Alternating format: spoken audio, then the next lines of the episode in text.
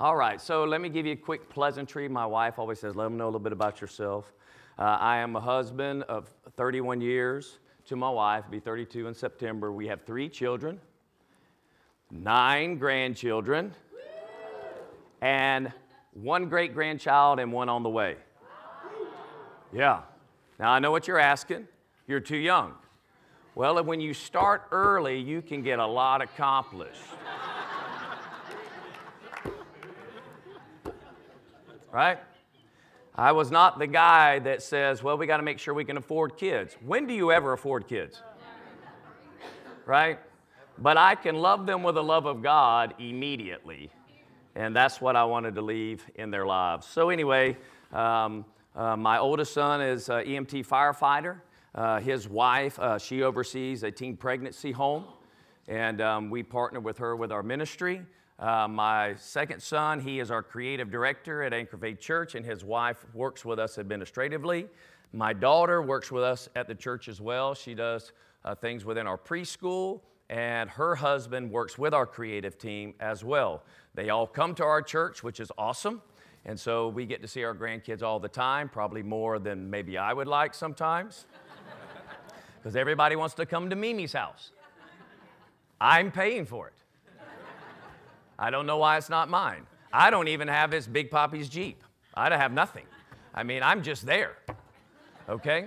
So, uh, anyway, um, uh, we have a great time with our family. We pioneered Anchor Faith Church back in 2004. Uh, we've been there 18 years. And um, we started in a school, went to a storefront. Both of those transitions were three years long. Then we moved to the mall and the theater. And um, been there ever since. And somewhere along the line, the Lord says, You're going to buy this piece of property.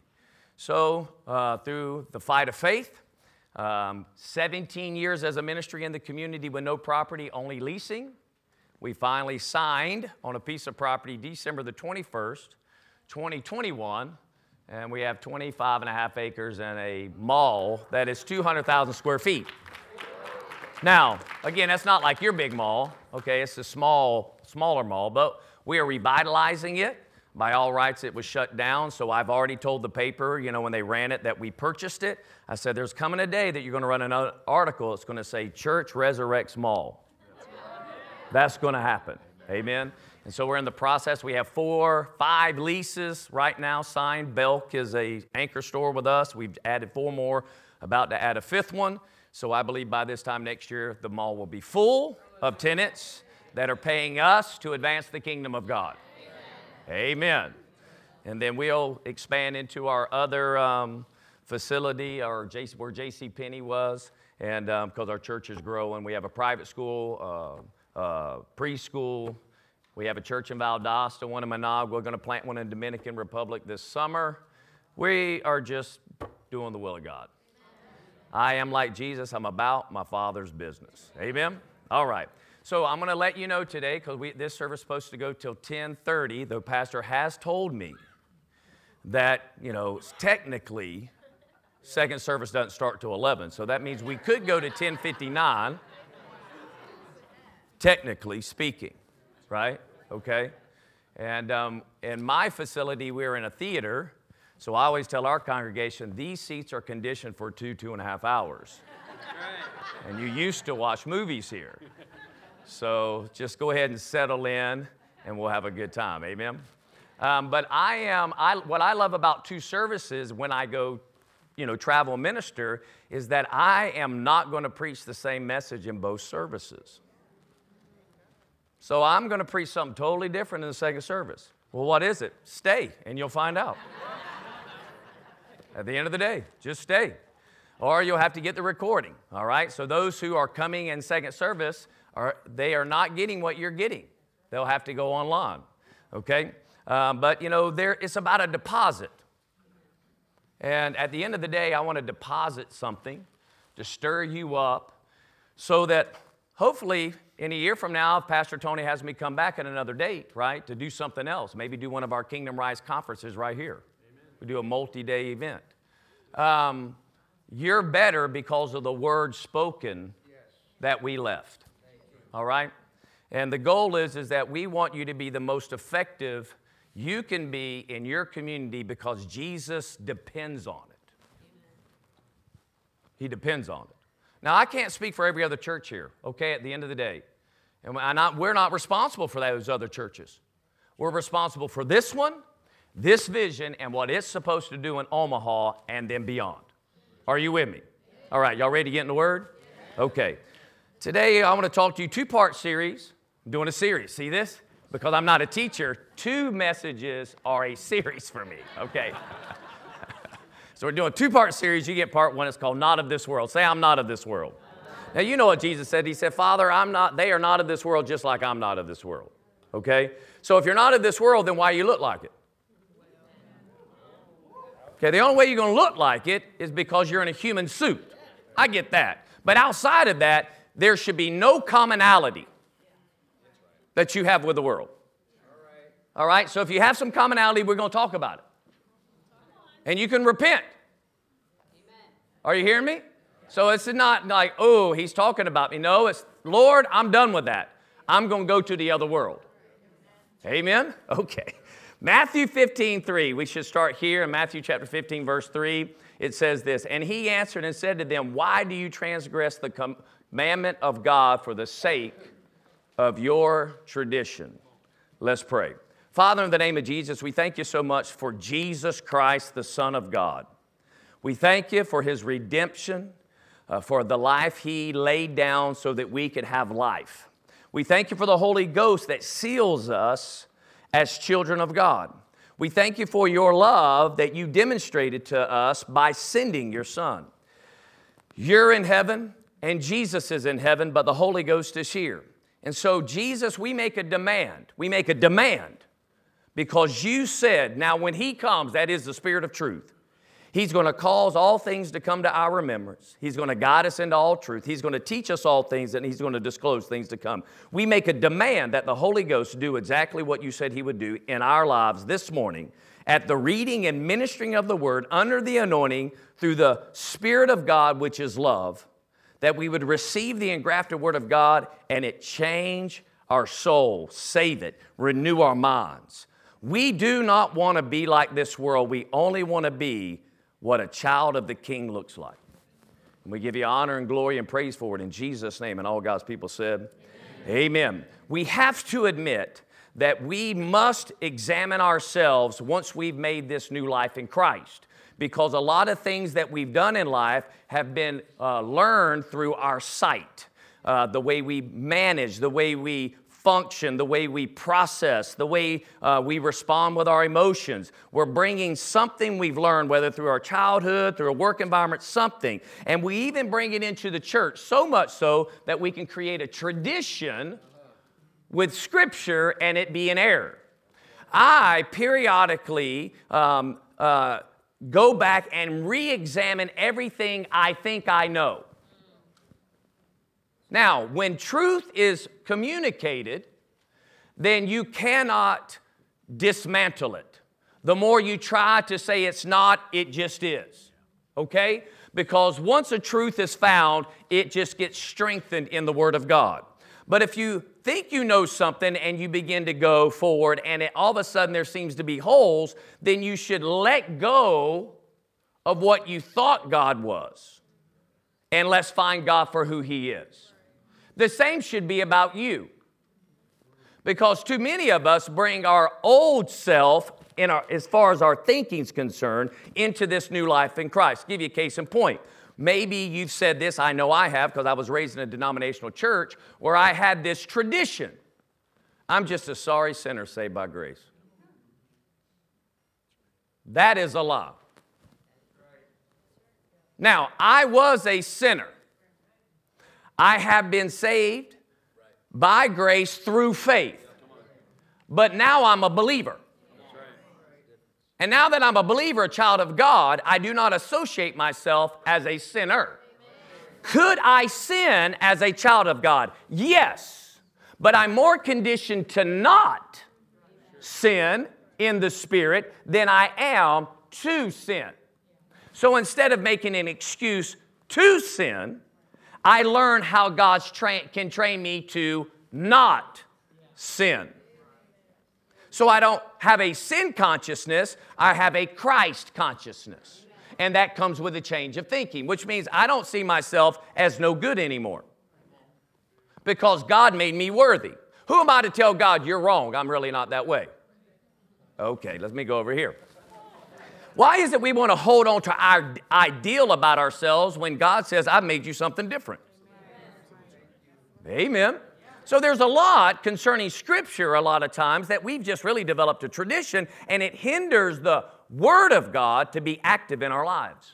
Amen. Jesus, when he preached in John, Matthew chapter 4, verse 17, says this From th- that time, Jesus began to preach the kingdom, repent, for the kingdom of heaven is at hand. Now, first thing we need to know is repent is not a religious word. So we need to eradicate the thought of religion, period. In fact, if you even study scripture, religion's only used a, a couple of times, one specific in James, but we are like thinking we're in some kind of religion, and we are not at all. So we need to get rid of that tradition. Okay, Jesus said, repent. Repent means change your thinking. That's what it means. Now, most of the time, evangelistically, we're like, you are going in one direction and you do a 180 turn.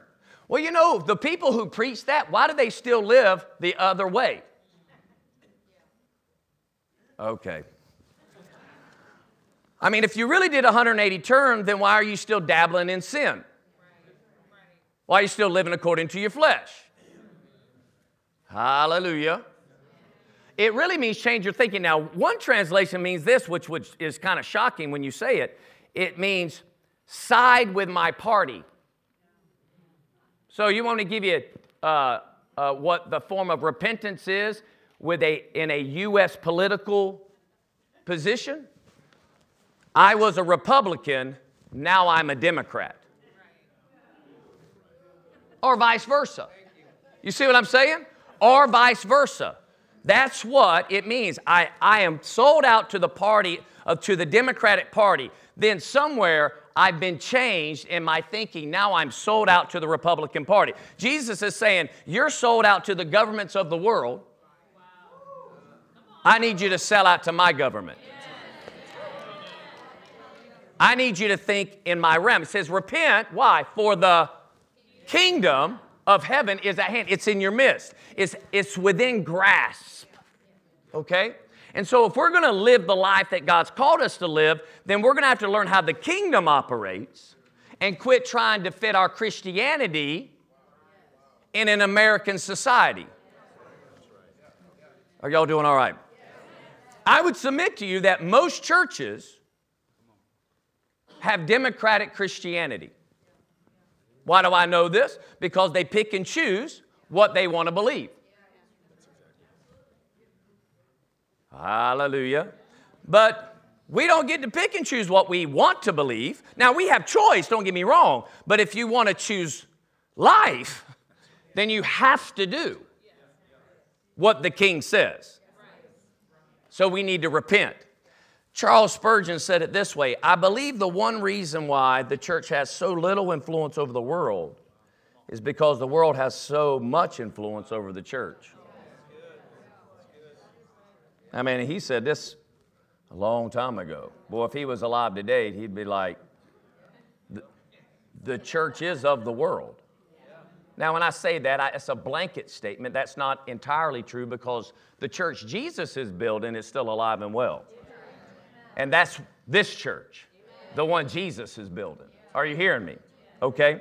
So, uh, a, uh, a, particular uh, a man of God who's gone on to be with the Lord made these statements. He said, The greatest tragedy in life is life without purpose.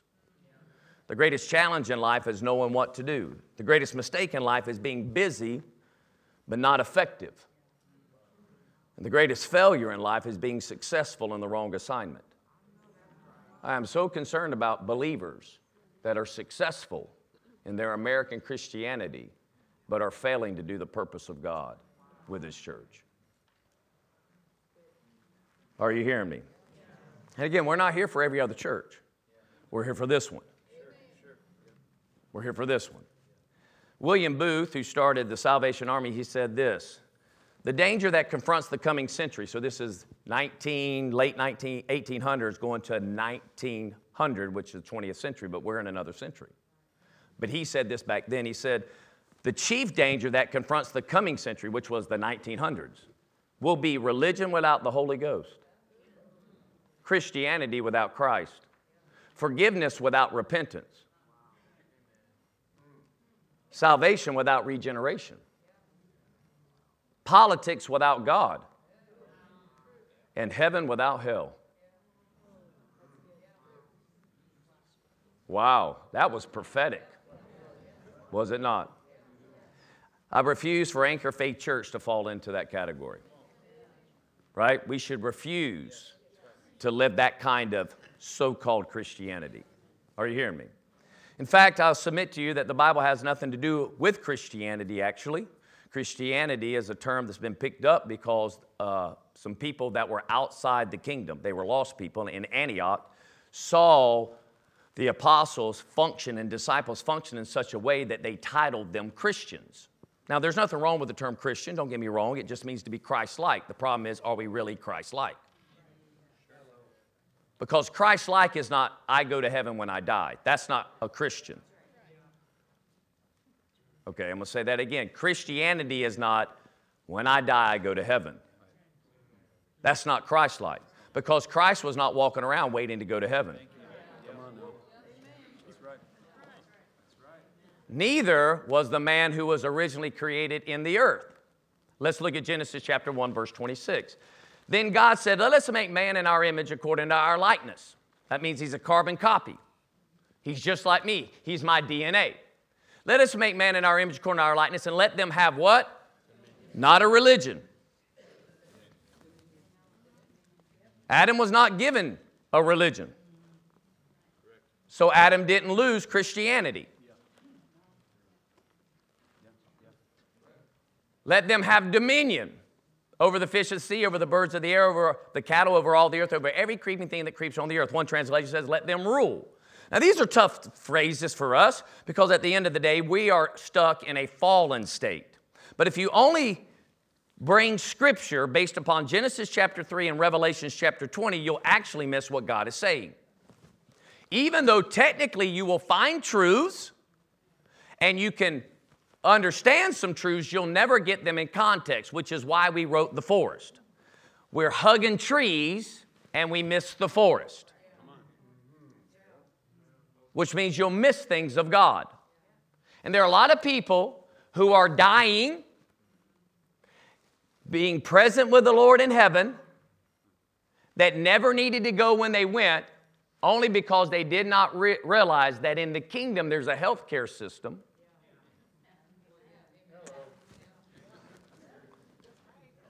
and that by his stripes they could have been healed, but they didn't believe that he would heal. They knew he could, but they didn't believe for them.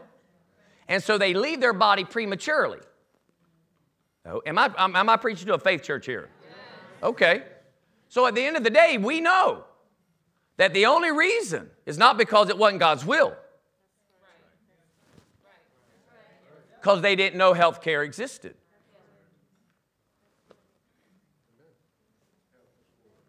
Hallelujah. Man was given dominion. The Bible's about a king, his kingdom, and his royal offspring. That's what it's been about. It's always been about this. Obviously, the king came and fought for his nation. This is what he told Pilate. He said, Pilate in John chapter 18, he said, Pilate says, Are you the king of the Jews? He says, Did somebody tell you about me? Or did you learn this on your own? He says, I'm not a Jew, am I? Your chief priest and your nations handed you over me. What have you done? He said, My kingdom now, when we read this, let's read it in context because a lot of people get this wrong. Kingdom is not heaven. Heaven is a location, just like earth is a location. Kingdom is a government that can exist in both locations. Kingdom literally means king's dominion. Are you hearing me? And God gave Adam dominion over the earth. In essence, Adam becomes the king of the earth to manage the earth that the Lord owns. Y'all don't believe me? Okay, good. I'm glad you do. Because dominion means to govern, to rule, to control things. It means to manage things. It means to master something. It means to have rulership. So Adam law did not lose. Adam lost a kingdom, not a religion. Therefore, the redemptive work of Christ would be the, the reestablishment of His kingdom on earth. We are so obsessed with heaven. God is obsessed with earth. You think I'm wrong? Then why did Jesus say this? Now, when you pray, pray this way. Our, your daddy, my daddy. Our Father, not his Father, our Father, who art in heaven, hallowed be your name. Your kingdom, your will be on. He's obsessed.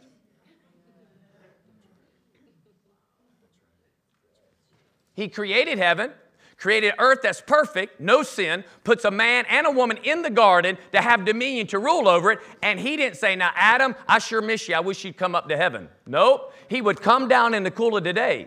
Why? Because that realm and his realm looked alike.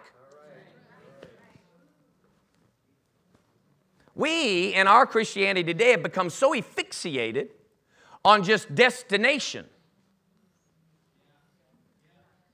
Instead of understanding the new birth is not about a, des- a destination when you die, it's about who you become. It's about becoming a child of God. And because I'm a child of God, now my Father who's in heaven will take care of me while I'm on the earth. He will never leave me nor forsake me. He did not get, get make, forgive me of all my sins. And now you're going to have to deal with the devil all by yourself down there, bro. I'm just waiting for you to get up here. It's going to be tough. It's bad. Well, it is going to be tough, and it can be bad. But he says, hey, in this life you'll have trials and tribulation, but be of what? Good cheer. I have. So why we crying when the problem comes? Because a child of a God, a child of God who knows who they are in Christ is not crying when a problem comes. a child of God who knows who he is in Christ says, "Well, my dad has an answer for this." Because I can tap into, here it is, another culture, because I'm not of this world. Jesus said, My kingdom's not of this realm. For if it were, my servants would not let me be handed over to the Jews. As it is, my kingdom's not of this world. Now, when he says that, what he's saying is he's not saying, My kingdom is not in this world. My kingdom doesn't function like worldly kingdoms. If it did, just like yours, my servants would not let me be handed over to the Jews. Well, who's his servants?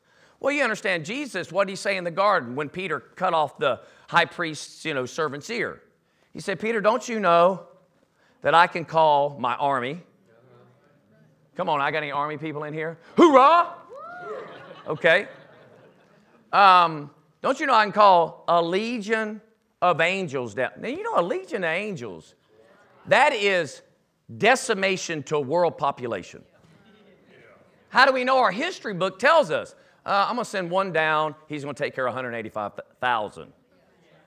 One angel, not Michael, not Gabriel, one angel unnamed has enough strength to bind the devil in a chain and put him into the bottomless pit. Man, the devil's coming after me the devil's going to get chained, apprehended, and bound up by one angel we don't even know their name. Now we know Michael's a big deal. In the, in the rank and structure of angels, he's, he's the guy. So this angel's not even in that rank. And he's just holding a chain, waiting. Watching the devil wreak havoc on humanity, and he's like, I got a chain for you. Day's coming. I'm going to chain you up, bro. Right? So, kingdom then is not a religion, it's a government.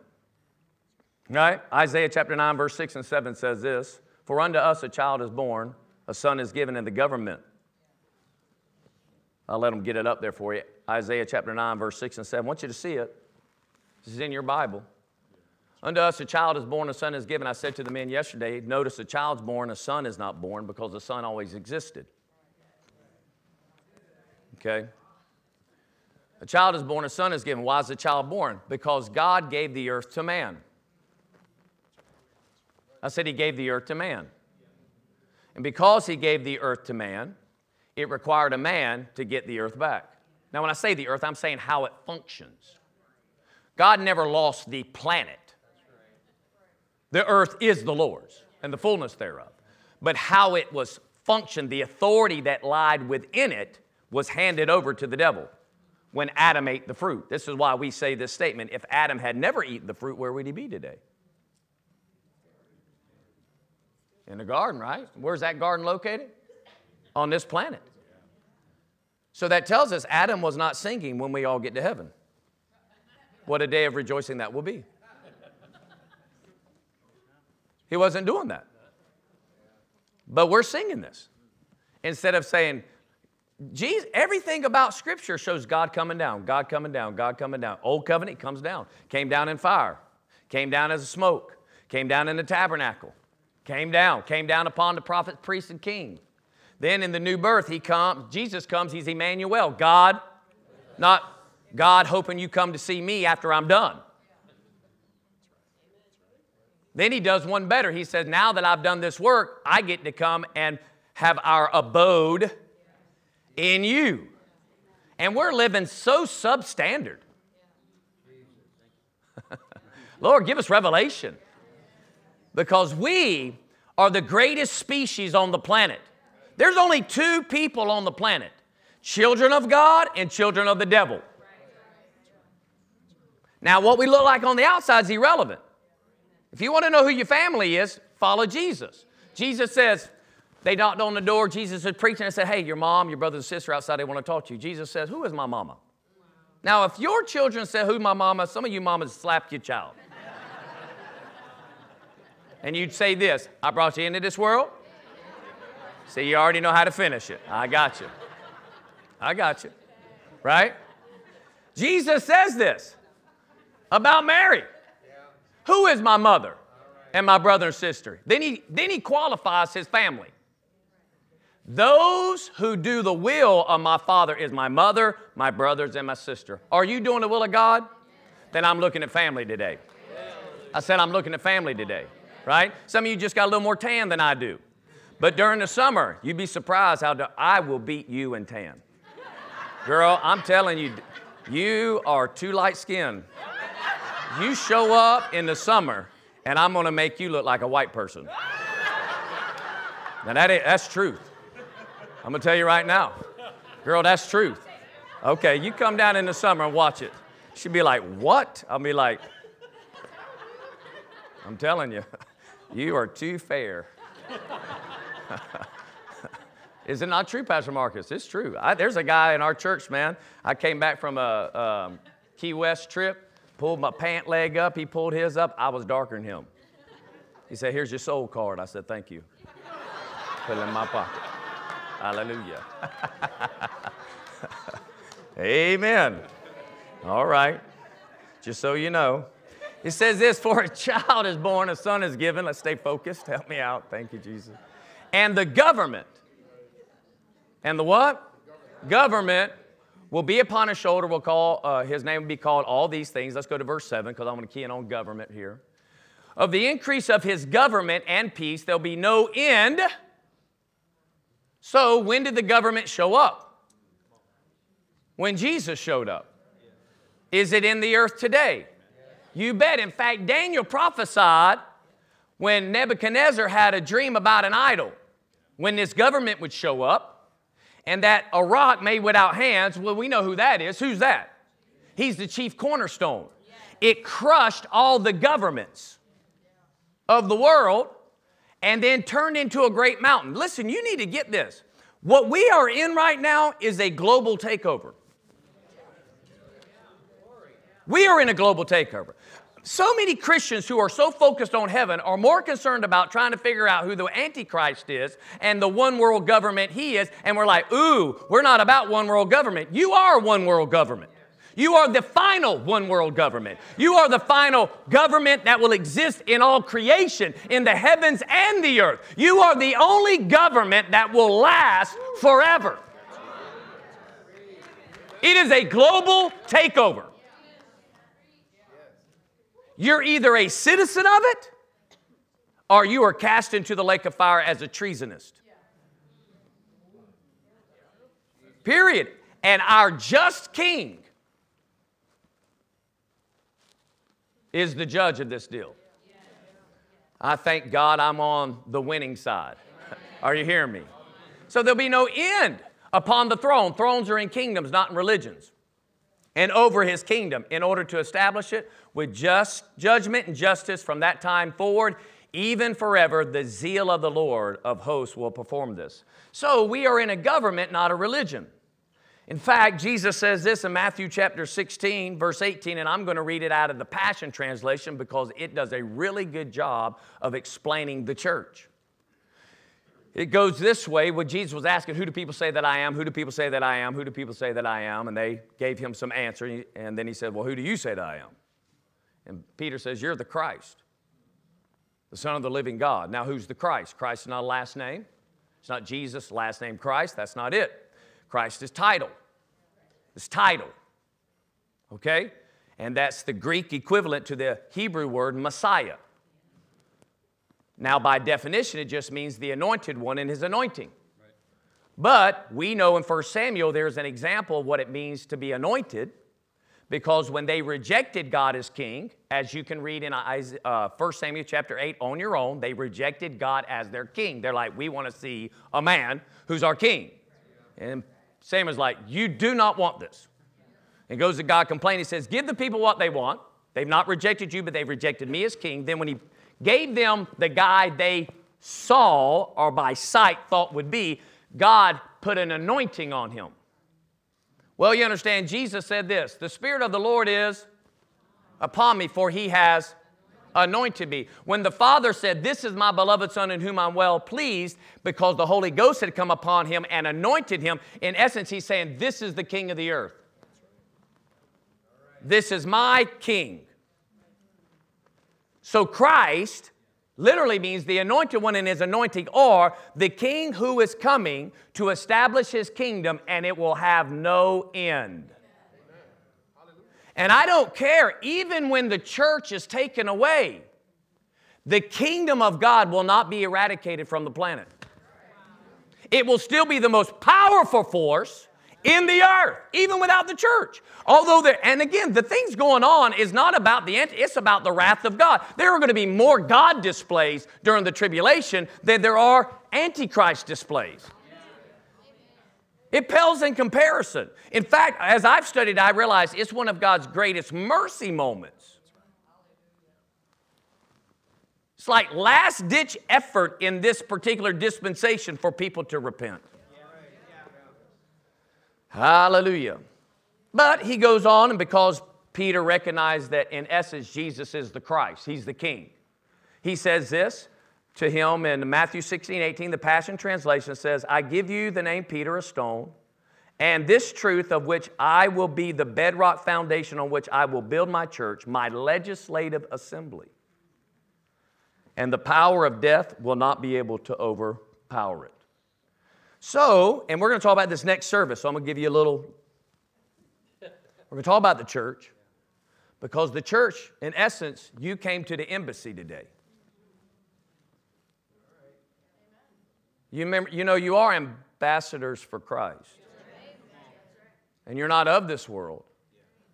So, in order for you to be in territory that you're not of, you're going to have to go to an embassy so that you can hear from the home country in order to communicate to the territory you are representing him in. All right? So, the church is a legislative assembly, right? Amen. And Jesus has come to reestablish his kingdom in the earth. Why? Because the devil took it. Look what it says in Luke chapter 6. I've already referred to it in the temptation of Christ. It said, The devil said to him, I'll give you all this domain. Luke 4 6. Are y'all with me? I'll give you all this domain and its glory, for it has been handed over to me, and I can give it to whomever I wish. If the devil actually didn't have it, it couldn't have been a temptation. He literally had it. Well, the devil didn't actually have it. Yes, he had it. I mean, that's me taking Pastor Tony's keys from him. You got your keys on you? Are they in there in the office? Okay. Do you have yours? Okay. Did they? Yeah. I'll do your wife's then. Um, if I say, I'm going to give this car away right here, I'm giving it. Who wants this car? Raise your hand. Now, I can give you the car, but you understand I'm really not authorized. Right? Because it's Pastor Jeanette's. But if it's really mine and I have title deed, then you know I can give it away. And he was willing to give it under a condition. I just need you to bow down and work, because the devil only has one thought the same thought he had in Isaiah 14. I want to overthrow the throne. Didn't work in heaven, but it worked on earth. He overthrew the throne. Jesus came to take that throne back. Are you hearing me? Hallelujah. And in doing so, it gives us the right to be able to get back on a, to get back on a seat. This is why it's so important for you to understand when Ephesians says that we've been raised up and seated together with Him in Christ. We are seated on His seat. We are being put back in position. The redemption of Christ is not about getting us to heaven, it's about making us children of God, sons of the King, putting us back on the throne where we can walk in our dominion and walk and rule in our circumstances and cause the power and plan of God to happen in our life on the earth just like Jesus did. That's the plan. That's why the church exists. Because the world needs to know you're not alone and there's a creator and he's coming back for his creation. You might want to get back in the family.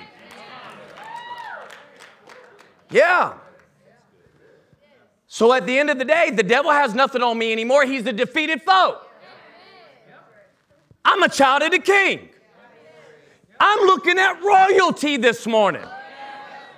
So I don't care where you grew up, who your mom and daddy was, your grandma. I don't care what economic status. I don't care what kind of tragedy or how you are a victim to some system. It means nothing when you cross through the blood, you get on the side with the kingdom. Now you're in a royal family. You are a peculiar people, a chosen race, a holy nation. You get rid of the rest of that stuff. You crucify that thinking. We are children of the King. Woo! Glory to God. Psalms 45, 6, he says, Your throne, O God, is forever and ever. A scepter of right, uprightness or righteousness is the scepter of your kingdom. Psalms 103, 19, this is speed round. The Lord has established his throne in heaven and his kingdom rules over all. Psalms 145, 13, Your kingdom is an everlasting kingdom and your dominion endures throughout all generations. One translation says, A kingdom of all ages. Jesus said, when you pray that the kingdom would come on the earth, Jesus said, seek first his kingdom and righteousness, his right, his way of doing things. And everything else is going to get added to you. You don't have to seek it out. You just do the plan and purpose of God, and the things will run you down. Yeah. You know why? Because Luke chapter 21, verses 31 to 32 says it this way. I'll slow down for them to put it on. Luke 12, 31 to 32 says this, but seek his kingdom, and the things will be added to you. Here it is, verse 32. Do not be afraid, little flock, for your Father has chosen gladly. This translation gives you good pleasure to give you the kingdom. I am afraid of nothing. Nothing. I'm not afraid of a disease, a virus, inflation. I'm not afraid of a government. Bible tells me if God be for you. He said, What can man do to you? When a mandate comes my way, I run it through the king. Because he has the final authority. The world is not going to define the church to me. It has no authorization. Because it has no authority in my kingdom. It is actually subject to mine. Are you hearing me? I mean, let's just read our history books. It's a bold guy by the name of Daniel to say, Tell the king, don't kill us. I get the answer. Because I'm going to go to a higher authority. I'm appealing to a bigger court. Now, we're talking about the king of the world at the time. Hallelujah. Shadrach, Meshach, and Abednego, same thing. Law of the land, it's mandated. Well, we don't want to, you know, offend our neighbors. And what's the big deal? Just get down on your knee real fast, get up. You can still love God. Oh, y'all want to hear it? Okay, fine, no problem. I mean, the end times, you know, there's going to be some stuff out that you're going to have to define your culture.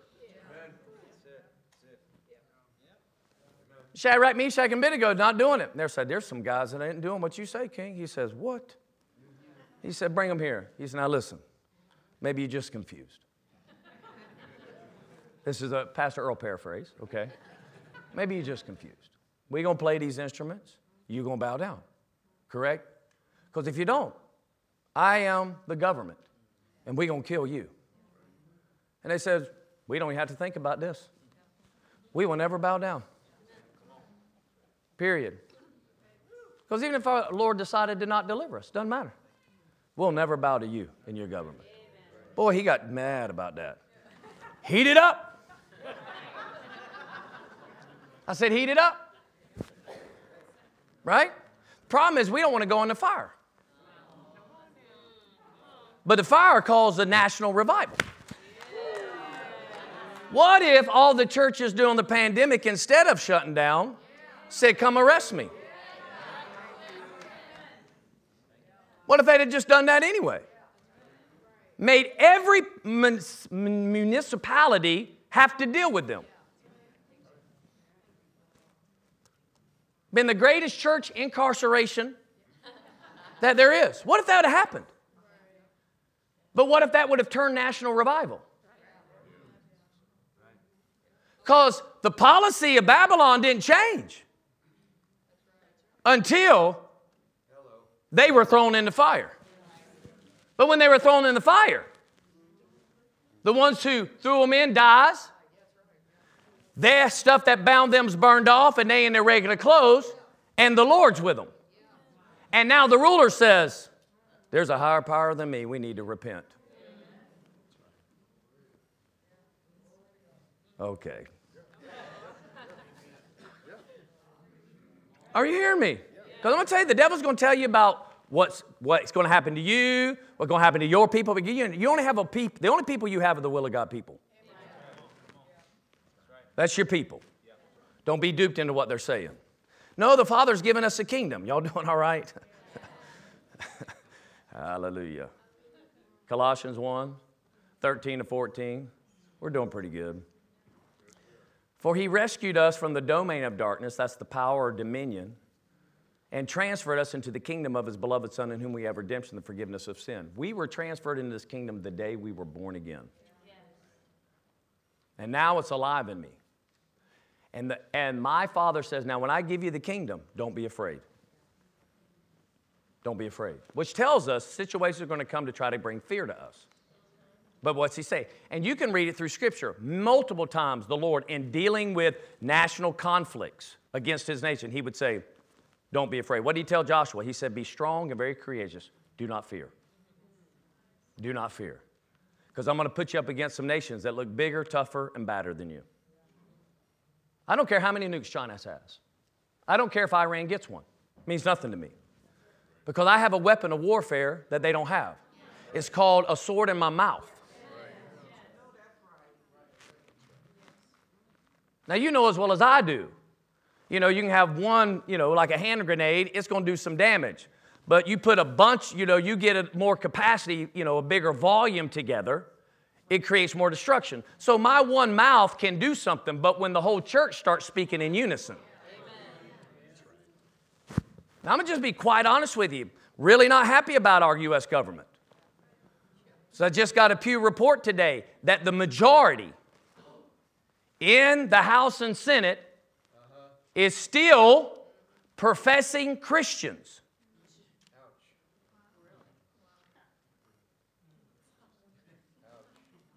And they're not only on one party that profess they are believers in Jesus. Now, I don't know what, they listen to a different Jesus, I can tell you that. Because again, they've taken the Jesus that's being sold to them. Where are you going to go when you die? Instead of He's in you, and you can stand against this stuff and begin to stand for morality and let the king come in and do. If these people would just actually unite around the word, if they'd actually read it, because heck, they don't even read half the stuff they pen anyway. At the end of the day, you know they don't believe what they say because half the things they say, they don't even believe themselves. So we have professing Christians who have the greatest power on the face of the planet, the third person of the Godhead living on the inside of them, and our nation looks like this. We acting like we want church revival. I want political revival. I want the saints that are born again that we've elected to actually serve the king instead of their party. I have no faith in men anyway. I have faith in God. you understand? But it's a travesty that we actually have a majority of believers in Christ in government and yet we have the issues we have. That just tells me they don't know who they are. They are in religion, they're not in a kingdom. Because the king always does his word. Okay, hallelujah. Why? Hebrews chapter 12, verse 28.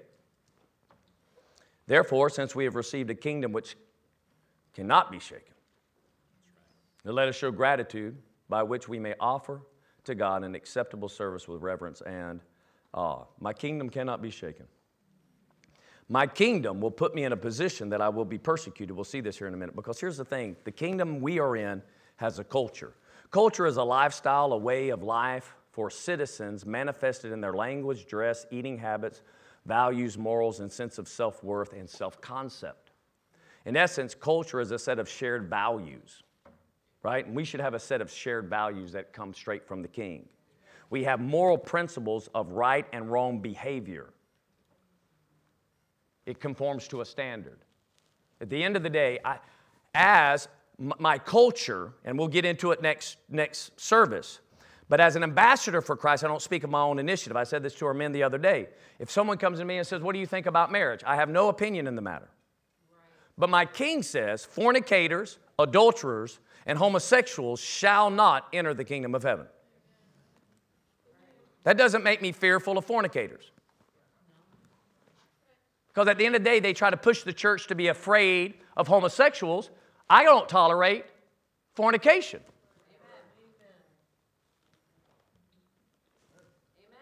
But what do we do? Because we don't know the word, don't know how to accurately um, represent the kingdom, we allow them to bully us. And we don't know how to respond because we don't want to like, well, we're not love, we don't, we're not loving. Listen, I'll tell them point blank. If uh, someone homosexual came to me and began to say, "What do you?" I said, "Look, man, you can do whatever you want to do. God will let you do whatever you want to do, but He will hold you accountable for whatever you do." That's at the end of the day. I mean, don't be bad at me. I'm just telling you, you're not going into the kingdom. Period. It's not happening because it's not the culture. Liars are not in the kingdom. It's not the culture. Gossips are not in the kingdom. Murders are not in the kingdom. They don't inherit it. The Bible tells us the types of behavior that does not function or get the kingdom. So the church has to demonstrate this culture. I tell our church there's only two fights that I have. The one the scripture literally talks about we fight the good fight of faith. But there is another one, it's called culture. Because in the church, we're going to have a kingdom culture. Now, is there mercy? Is there long suffering? Is there teaching a brand new believer to renew their mind and come out of things? Sure, there is. If you come in fornicating, I'm not going to necessarily go and say, hey, you can't come to church so you get that right. Heck, you may not even know how to get that right yet.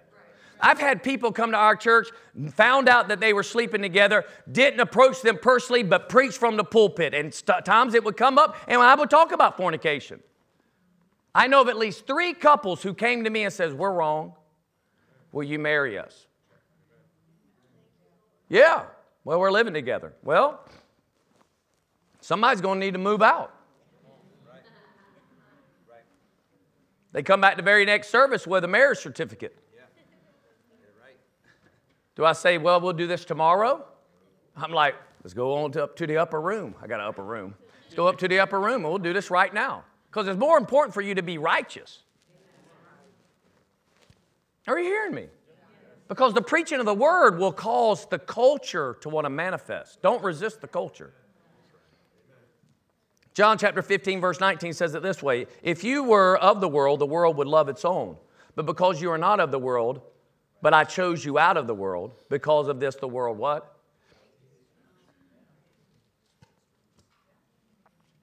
They hate you. They hate you. Amen. Hallelujah. When you choose to truly come out of this world and separate to live the kingdom standard, you will be persecuted. Period. That's why on social media, I do not allow social media to dictate how I respond to world events, nor tell me my lack of response is a response.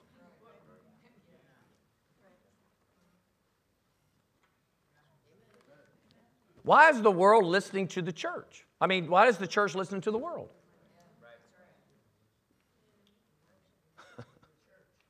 well, it's really because we don't know the culture. In many churches today, we really have an American culture instead of a kingdom culture.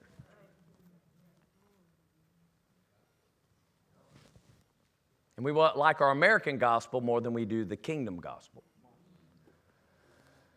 John chapter 17, verses 14 to 16 says this I've given them your word, and the world has hated them because they are not of the world, even as I'm not of the world. I do not ask you to take them out of the world. What? Then why are we so bent on heaven? But to keep them from the evil one. They are not of the world, even as I'm not of the world. What I love about Jesus coming on the planet is that he came on the planet when no one is born again. He came on the planet when it was documented to have the worst government, the most terrorizing, brutal government.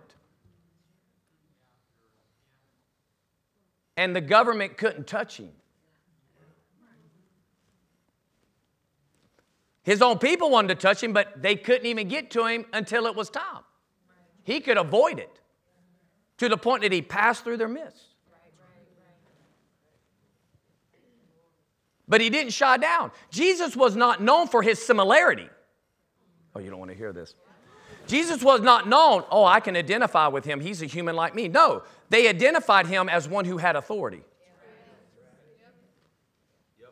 And they're like, this guy's different. He ain't like the scribes and the Pharisees, man. When this guy starts talking stuff that we've heard you know, them preach this stuff different. And he has to be from God because look at the power. Look at the miracles. And Jesus said, if I cast out a demon, then the finger of God has shown up. I mean, it's the kingdom.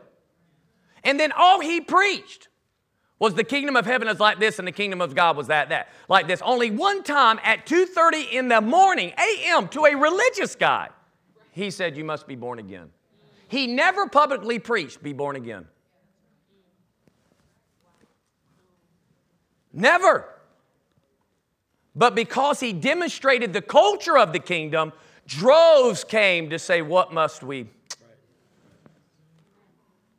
We want to live the culture around us and tell people about heaven and don't know why they won't answer the question where you're going to go when you die. Like there's no urgency. Yet if you'll live the kingdom, they'll come to you and say, You're not of this world. Like, what's going on in your life? You're like, Man, you're going to have to get born again to get what I got. Are you hearing me? We're doing evangelism all wrong. Can I just submit it this way? All religions ask this question where are you going to go when you die? Jesus never asked, Do You know where you're going to go when you die? He told a man on a cross because he said, Lord, Will you remember me when you get into your kingdom? So then he let him know where he's going to go when he dies. Son, you'll be with me in paradise. Today you're going to be with me in paradise. And the one over here now? Not so much. Amen.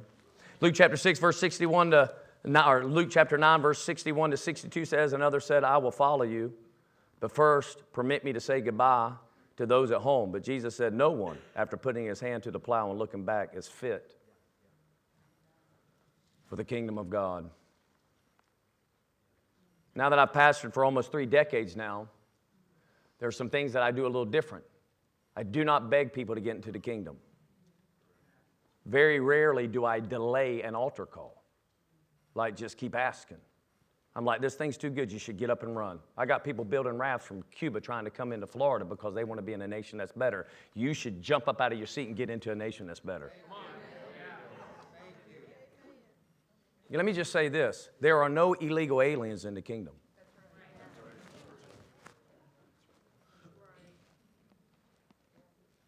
And there's only one way in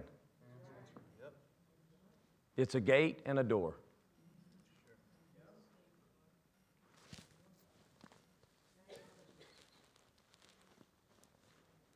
I mean, I can show you kingdom. Because all the governments of the world are trying to reproduce the kingdom of God without the raw necessary material called the Holy Spirit. God never opened his border, but he does have an open door. And it's the only way. You'll never climb over any other way, you'll never dig in any other way. So it's not really love when we just want anyone to come in anyway. Oh, you don't want to hear that? That's fine. I don't care. And this is the problem because we think that's love. You know, listen, you, you think, I, I have a church in Nicaragua. I've gone down there. How many have been to Central America? A few. The rest of you have no idea what they're really living in. You're believing the narrative you're seeing. You're listening to their talking points. You're letting them build the narratives of these people's lives. So you begin to have sympathy for stuff that you have nothing of, know nothing of. But all that they're going through is nothing compared to the lake of fire that your neighbor's going to, that's living in a house that's nice, that's got a great job, that's got all the degrees and the finance. And when the Lord looks at the world, He's not looking at what nation you're from. Naturally, or the things, He's looking at you whether you're righteous or unrighteous. And He still says, in that condition, as bad as it is, and I feel for you, there's only one way in. And there's no other way in. And love does that.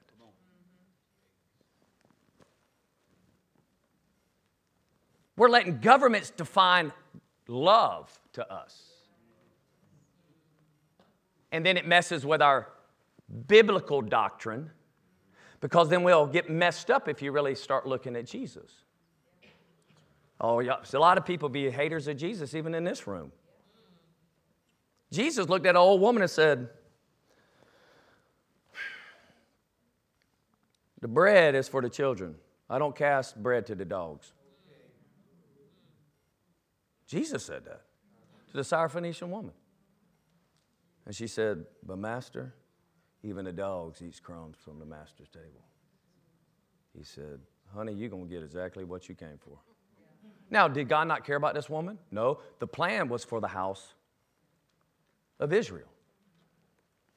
The plan for the Gentiles is coming. Jesus wasn't trying to fulfill the Gentile plan. Paul has that. Oh, y'all don't want to hear this. But the woman made such a demand outside the nation of Israel that he could not deny her faith. And he never denies their, your faith. And she got what she came for, according to your faith. Are you hearing me? So, what's the culture of the kingdom? Let's read it real quick. I have gone one minute over. Please forgive me. We'll probably go seven. Um, Ephesians chapter 4, verse 17. We need to see this. This is the culture of the kingdom, people. We need to get this. This is a Passion Translation. It reads good. It says, So, starting in verse 17.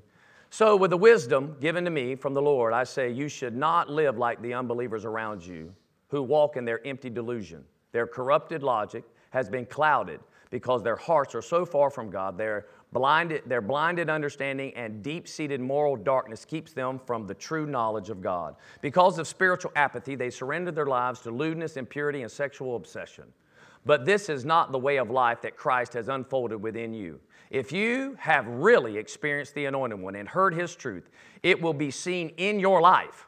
For we know that the ultimate reality is embodied in Jesus, and He has taught you to let go of the lifestyle of the ancient man, the old self life, which was corrupted by sinful and deceitful desires that spring from delusions. Now it's time to be made new by every revelation that's been given to you, and to be transformed as you embrace the glorious Christ within as your new life and live in union with Him. For God has recreated you all over again in His perfect righteousness, and you now belong to Him in the realm of true holiness. So disregard every form of dishonesty and lying so that you will be known as one who always speaks the truth for all for we all belong to one another but don't let the passion of your emotions lead you to sin. Don't let anger control you or be fueled for, uh, for revenge, uh, nor, not even a day. Don't give the slanderous uh, accuser, of the devil, an opportunity to manipulate you.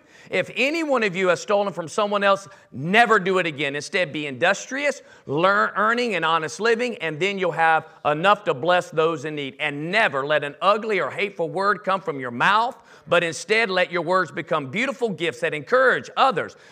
Do this by speaking of grace to help them. The Holy Spirit of God has sealed you in Jesus Christ until you experience your full salvation. So never grieve the Holy Spirit or take for granted his holy influence in your life. Lay aside bitter words, temper tantrums, revenge, profanity, and insults, but instead be kind and, and affectionate towards one another. Ha, has God graciously forgiven you? Then graciously forgive one another in the depths of Christ's um, love. Uh, Dr. Miles Munroe says this there is no such thing as coexistence in the kingdom of heaven. The kingdom does not come to the earth to coexist. It came to take over and transform. In the kingdom, there's only one vision, one will, one standard, one law, one belief system, one value system, one moral code, one code of ethics, one uh, uh, code of conduct, and one culture the king's. The existence of any other constitutes rebellion. Are you hearing me? So, just in closing, Revelations 5:10 just to remind you today. Revelations 5:10. Revelations 5:10. And you have been made a kingdom, a royal race. Are you hearing me? A kingdom and a priest to our God, and they will reign, and they will reign, and they will reign, and they will reign, and they will reign, and they will reign, and they will reign, and they will reign not when they get to heaven. They'll reign on the earth. I reign now. Jesus is the king of. Who are those kings? You're those kings, and you're those kings today. Not tomorrow, not when you die, but now. I said, but now. So let's reign. I said, let's reign. Let's have the culture of the kingdom. Let's live and die only for the kingdom. Let's let the kingdom be the only thing we eat, breathe, and drink. Let it be the most passionate thing that we have in our lives because when we seek first the kingdom, then anything going on in this world will come to us that help us fulfill the plan and purpose of God. How do you get in this nation? One way. You must be born again.